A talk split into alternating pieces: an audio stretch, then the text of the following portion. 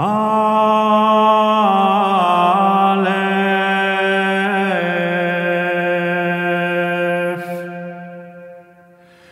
Quam do sede sola civi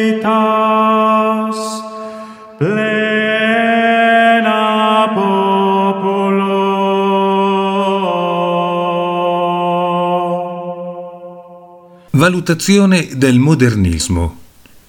Questo gruppo rifiuta la tradizione e abbraccia l'eresia. Rifiutando la tradizione, rifiuta la fede stessa, poiché la tradizione non è altro che la fede come è stata insegnata con sempre maggior chiarezza e profondità nel corso dei secoli.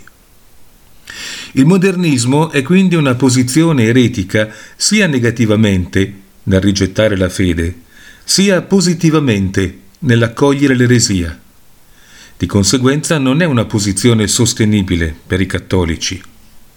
La differenza tra gli eretici modernisti e gli eretici del passato è che i primi fingono di essere cattolici e membri della Chiesa, mentre i secondi non lo facevano. Possano i modernisti avere il coraggio di affrontare la verità e di convertirsi o almeno di ammettere pubblicamente di non essere membri della Chiesa cattolica. Eppure possono forse fare affidamento sulla propria amata teoria, secondo cui la verità cambierebbe e affermare di non rifiutare l'insegnamento tradizionale rispetto al passato, ma solo rispetto al presente e al futuro, nell'idea che fosse vero in passato e che non lo sia più. Questa affermazione sarebbe però falsa, perché, come abbiamo già affermato, la fede è immutabile. L'oggetto della fede è la verità, la verità soprannaturale.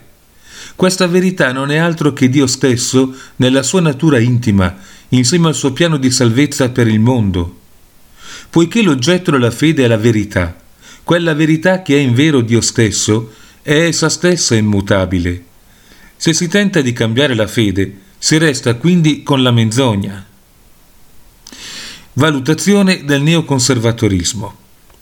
Questo gruppo invece, nella sua analisi dei testi con tendenza ereticale, per quanto sia esso riuscito finora a interpretarli in accordo con la tradizione, mantiene pure una posizione indifendibile, indifendibile in quanto incompleta, oscurantista e ostruzionista.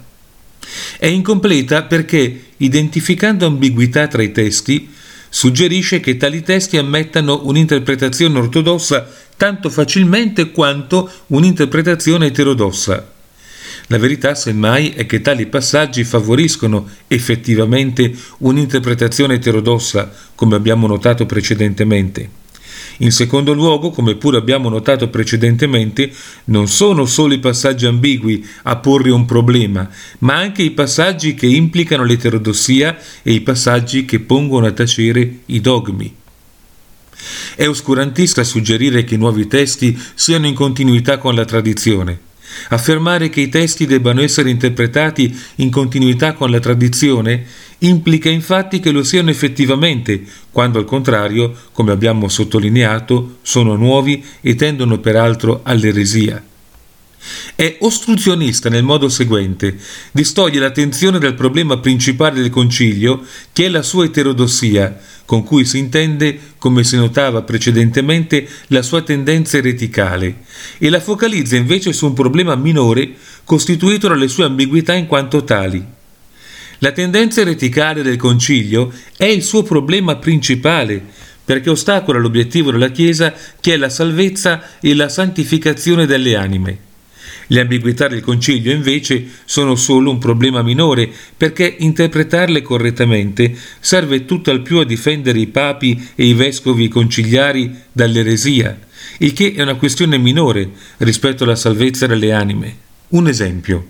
Se parte della consegna regolare di panini a una scuola per ragazzi fosse velenosa e il preside non fermasse la consegna, ma piuttosto passasse il suo tempo a difendere i responsabili dalle colpe, si sarebbe inclini a dire che ha sbagliato le sue priorità e che se si è rifiutato di fermare la spedizione, allora almeno qualche indagine avrebbe dovuto farsi su quali panini fossero pericolosi, al fine di salvare i ragazzi dal danno.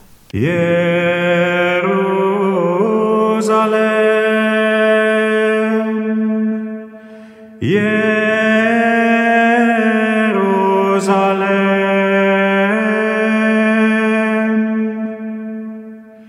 Convertere